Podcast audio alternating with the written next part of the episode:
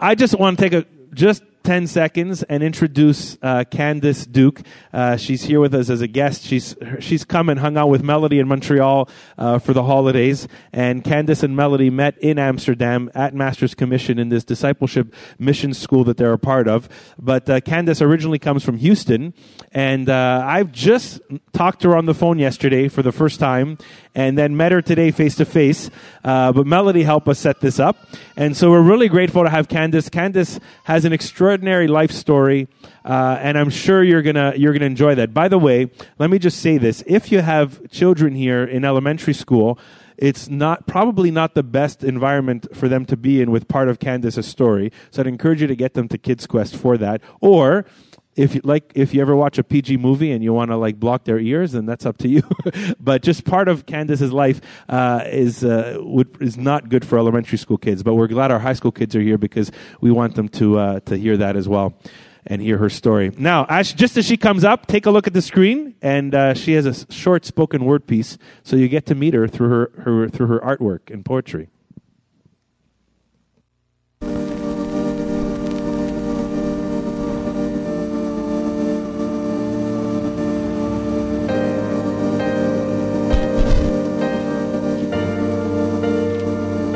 I got tired of the rats and roaches. I got tired of the puff puff pass the mentality of chronic blunt smokers, which just causes lack of motivation. I got tired of the drug running. From cocaine to ecstasy to marijuana to pills. We spent our days watching drug addicts rob houses, stealing TVs to sell at the nearest pawn shop. And when one of us would trip, we'd be reminded that we put those drugs in our pocket so we could eat. And we lived this life like it was our first choice. But in reality, it was just a pre planned, predestined slave situation. We felt stuck. We claimed we were going places, but it was like in Ecclesiastes where nothing new was under the sun. It was all meaningless. I got tired of the fakeness. It was all a lie. Where you can get what you want if you're willing to give up your freedom and sometimes your life. We were chasing dreams where everything seemed okay as long as you stayed high. You see, I got tired. I got tired of the rats and roaches. And I was unwilling to roll the dice when I knew there was only two sides death or prison life. And it took me a few stab wounds to see that my future wasn't in some gang, but my future was up to me. So I started a search, a search for something greater. And soon my search was over. I met a savior, the one true God. And because this God is good, He woke me up from my ghetto dream, raised me from the ashes, and spoke life to me. He gave me hope, love, and peace. Now I have a new life, and I live it in abundance. And all this happened because one day I got tired of the rats and roaches. Welcome, Candace. Thanks so much for joining us today, Candace. Huh? Thanks so much for joining us. Oh. Hello. Good morning. Well, my name is Candace Duke, and like he said, I am from Texas, and I'm pretty sure it's the greatest state in America.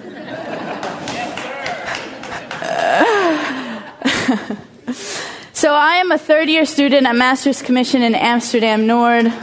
I go to school with Melody, she's a really good friend of mine, and I'm here in Canada for Christmas break, and I'm really enjoying the snow. It's awesome. I'm like shoveling just to shovel and like just jumping in snow for no reason. It's really it's really fun. I'm thankful really for the opportunity to speak at your church. I I really appreciate the opportunity. And before we start and before I actually share my story, I really was just touched when y'all did the countdown because I don't think I've actually just taken a second to realize that we're in 2015. And it's really it's humbling especially when I tell you my story, to realize that I've made it to this year because I shouldn't even be here. And so when we're doing the countdown and as we're singing these songs and, and just in worship, I, God really touched my heart. And, and I was so thankful and grateful to even be here in January 2015. It's such an, a privilege to, to live life and get opportunities to redeem yourself and, and to have Jesus touch, touch your life and to be able to share about it. So when I was growing up, I'm just going to get into my story a little bit. I don't just share a little bit about my heart. When I was growing up, I didn't grow up in a normal environment. I didn't have the normal childhood. I grew up in a, a human trafficking environment. My uncle, who was a doctor in Houston, on the side ran a human traffic business. And, and, and as a kid, I, I don't remember a lot of it, thank God. I think God really took my memories from that and blocked it. But I remember a few things. I remember meeting some of the kids he trafficked. I remember meeting some of the older ladies who, who he also trafficked. And I remember also meeting a few of the men that were involved in his trafficking. And and I'm, I'm not just talking about average men who struggle, I'm talking about men in the community who had, had high positions, cops, pastors, doctors. I remember meeting these men coming in business suits, sitting down and, and buying people like they were a price tag. So as a kid, that was really my story along many other things. I grew up being sick, I had seizures, and I grew up being homeschooled, and I was lonely. But my main struggle as a kid was this abuse that was hidden that no one knew about, which I felt like everyone should know about. And that was it for me. I thought, man, this, this is life. I'm stuck here. There's nothing really left for me to do, so I guess, I guess this is this is what I'm meant for. This is what life, life is. On top of the human trafficking, he was also into occult things, Satanism, different forms of that. And I was also introduced to that as a, as a kid at an early, early age. I think the earliest I have memories of being introduced to Satanism was around seven years old. I'm going to spare the details, but when you get into that side of things, there's a lot of demands and a lot of rituals and a lot of spells and a lot of things that you have to do, and it wasn't pretty. And so, as a kid, for most people, when they're young, they struggle with the idea of God and, like, does God exist? And they have all these questions and, and they want to know, is, this, is he real? And as a kid, because of what my uncle introduced me to, I didn't really struggle with that. I knew there was a God. I would see angels. I would hear from God. I would hear him tell me, Don't, don't be afraid, Candace. Don't be afraid, I'm, I'm here. I would hear that from him. On the other side, I also saw demons, and I also heard from them. And for me as a kid, I pushed all of that aside ahead of me and really became angry and said, I don't want no part of you, God, and I don't want no part of you, Satan. That's y'all. And so that was my childhood, literally from 4 to 14 years old. When I was 14, everything that happened to me came into the light.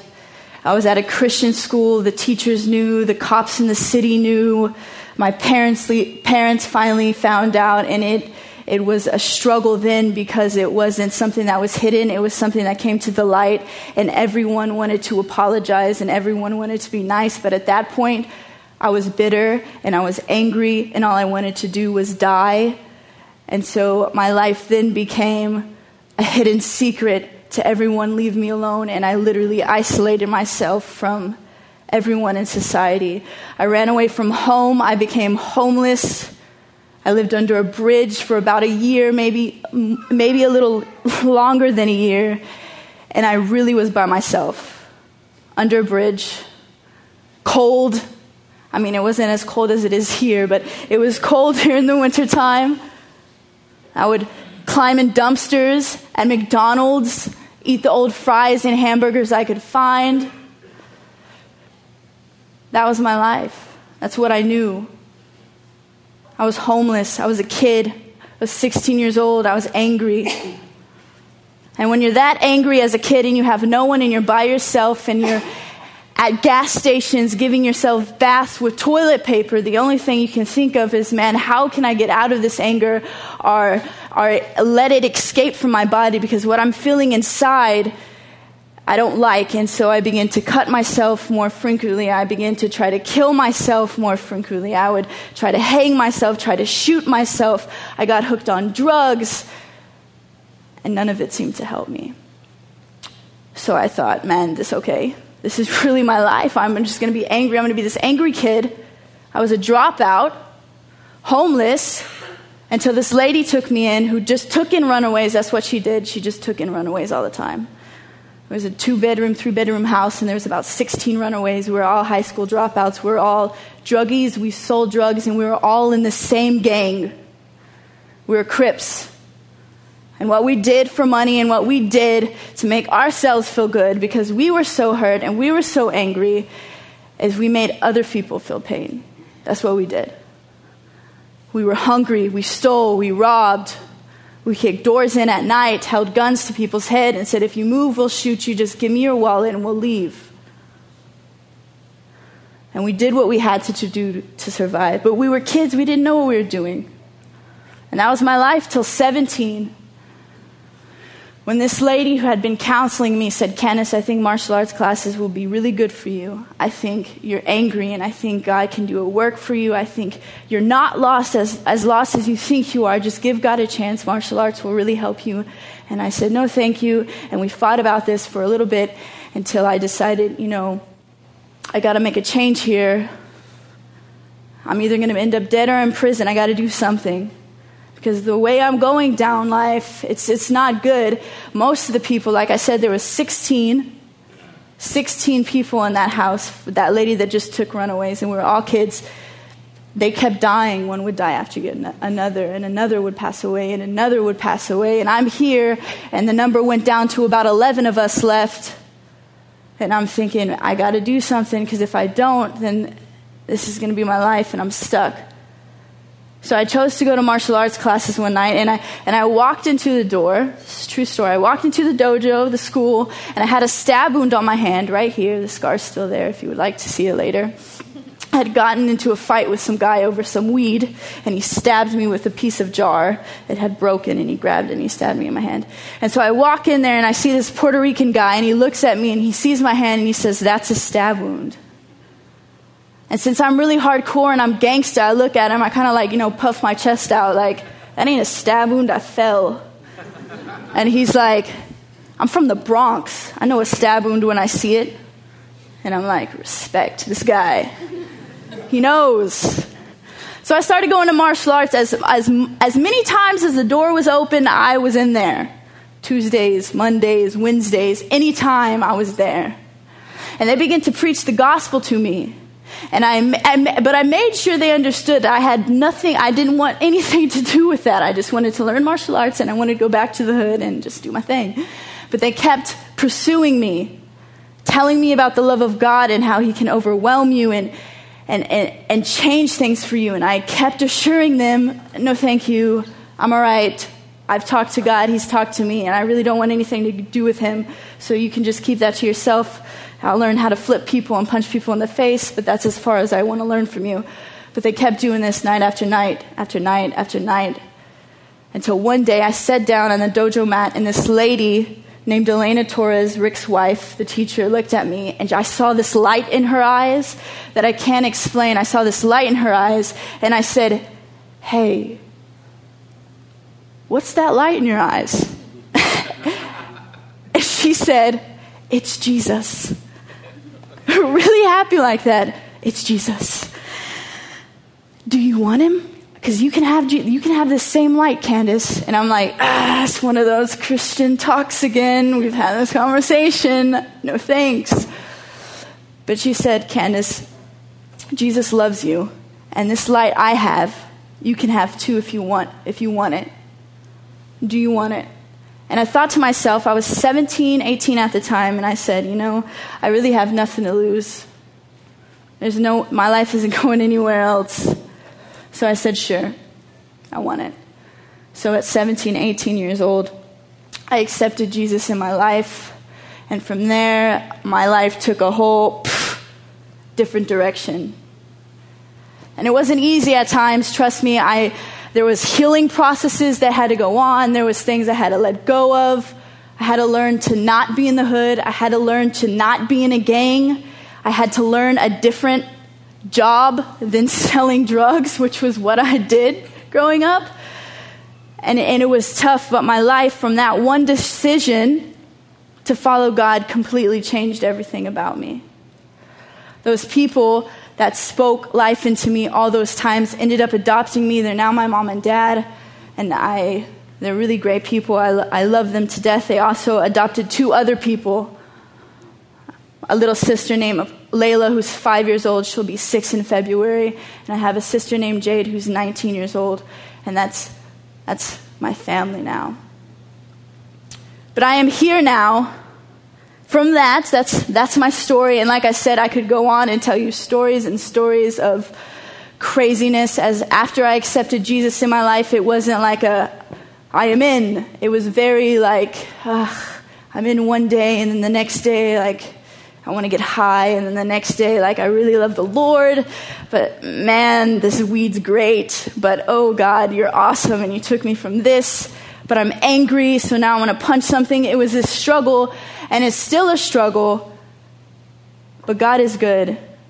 And He takes you, as soon as you call out to Him, He takes you from one place and He just continues to make you better. And He continues to make you better. And He continues to make you better. He never leaves you where you are. So now I'm 23 years old.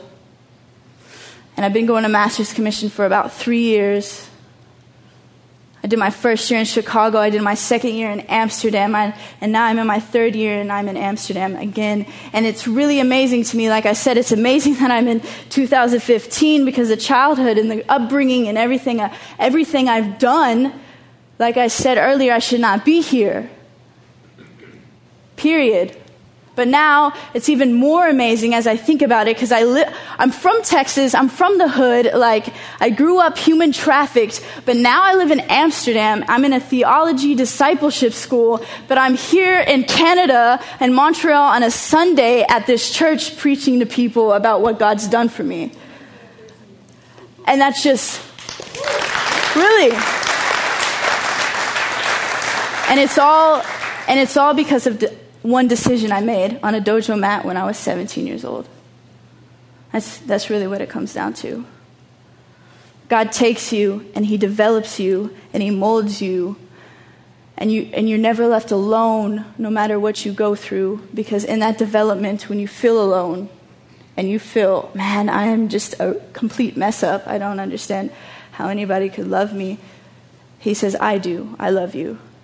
And if you can just follow me, if you can just walk with me as I walk with you, then we can then I can develop you and I, and I can change you and I can rearrange some things in your life. Those stories that once you were ashamed of, those nights when men raped you, those nights when you robbed and stole for money, those, those nights when you walked home with stab wounds, those, those days when you had guns to your heads, I can make those stories worth something to tell and they will no longer be something that you will be ashamed of, but they will be something that will scream for my glory, and they will be something that will become a blessing to you. And I am a testimony of that. Because these stories I would once not tell anyone, and now these stories are something I can't wait to tell. People ask me all the time, hey, Candace, does it ever bother you that people want to hear your story? And I say, man, not, not really. Like, this is me. Like, God has done something in me amazing. I have a verse and it's Galatians 2:20 and I absolutely love this verse. And it says, "I have been crucified with Christ and I no longer live, but Christ lives in me. The life I now live, I live by faith in the Son of God who raised me and gave himself for me." Gave himself for me. So we're in 2015 and I just want to encourage you that you would take this year and maybe you've made a decision. Maybe you have. Maybe you're like, I am 10 years in the decision. I am 25 years in the decision. But maybe you're a month in and you're questioning. Maybe you're 25 years in and you're questioning. But I encourage you, take this year and really, really, really make a decision. Pour yourself into a decision. Because the truth is, you can't make a change without making a decision. So make it, because it will be the best thing you ever done. It will be the best thing you ever do. and really walk in that decision. Sometimes we can make a decision, and like I said, you get to you get to this position, and you're like, man, I don't, really want to pray today. It's cold outside. The snow's like making my car slide. I think maybe I'll stay home from church. It's probably safer for the children. Like, make a decision. Make a decision to follow God.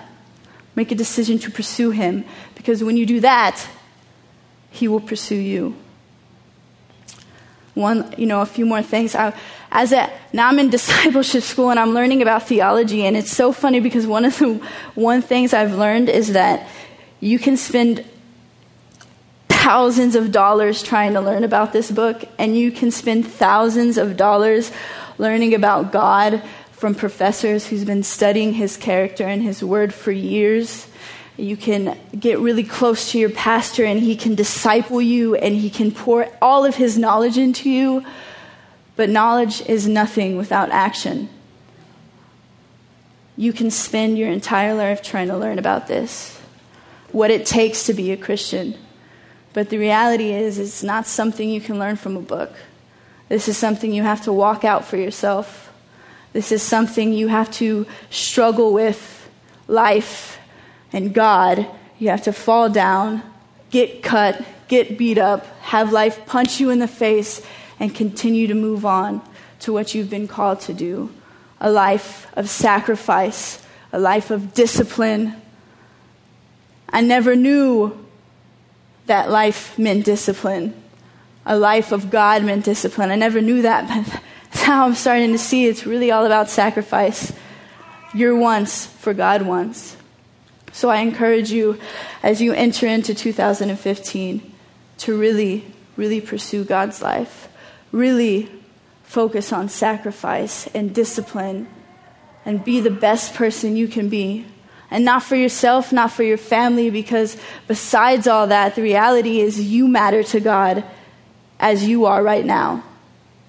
Maybe you're screwed up, maybe you're not. Maybe you're doing well, maybe you're hurting. But as you are in your seats right now today, you matter to God. You matter.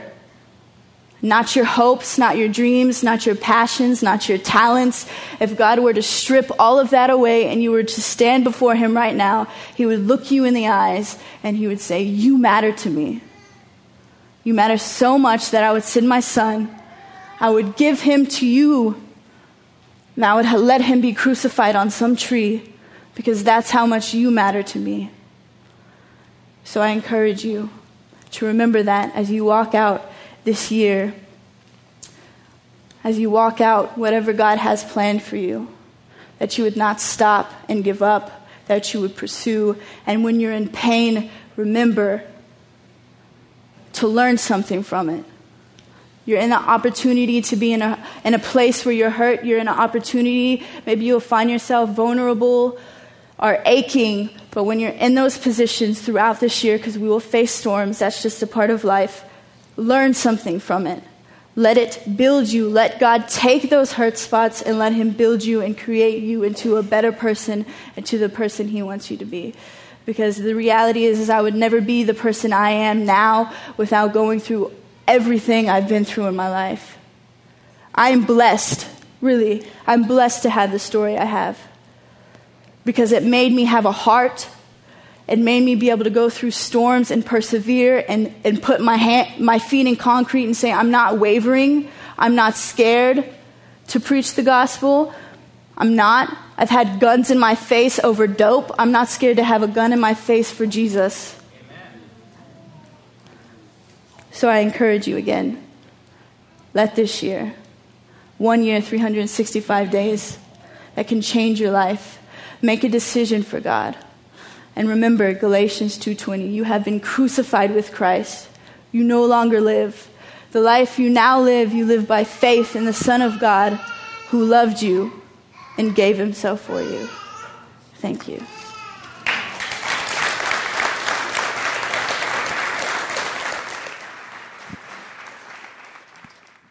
I'm not sure what to say because uh, just so amazing to hear. Uh, yeah, just the reality of God at work in someone's life. Candace, thanks for sharing your story, your heart, um, your pain, your struggle, but also your victory. And I love your humility and also your confidence and authority that you find in Jesus. Such a beautiful thing to see when Christ changes someone's heart from the inside out. And I want to give us a chance today as we, we come to a close uh, to respond. Uh, the challenge has been make, make a decision. Make a decision. Um, maybe for some of us, it's making a decision to respond to the convictions God has been placing on our heart. Uh, maybe for some of us, it's making a decision to to stop or um, let go of some of the things that are blocking you from following Christ. Um, maybe for some, you've been tracking with us, or you've been just exploring who Jesus is, exploring faith, and um, your decision today maybe is just for the first time to put your trust in Jesus. Um, and you know what? It, it takes trust. Uh, because when you put your trust in Christ, uh, whether you are realigning yourself to Him in this moment or you're putting your trust in Him for the first time, it takes trust to trust that His authority is right, to trust that His Lordship is good, to trust that where He's going to lead me uh, is going to be where He wants me, to trust that He's going to empower me to live the life that He has in store for me. And I'm sure when Candace was making those cho- making that initial choice, but then making those choices along the way, it was a matter of determining: Am I going to trust Jesus today? Am I going to trust Him?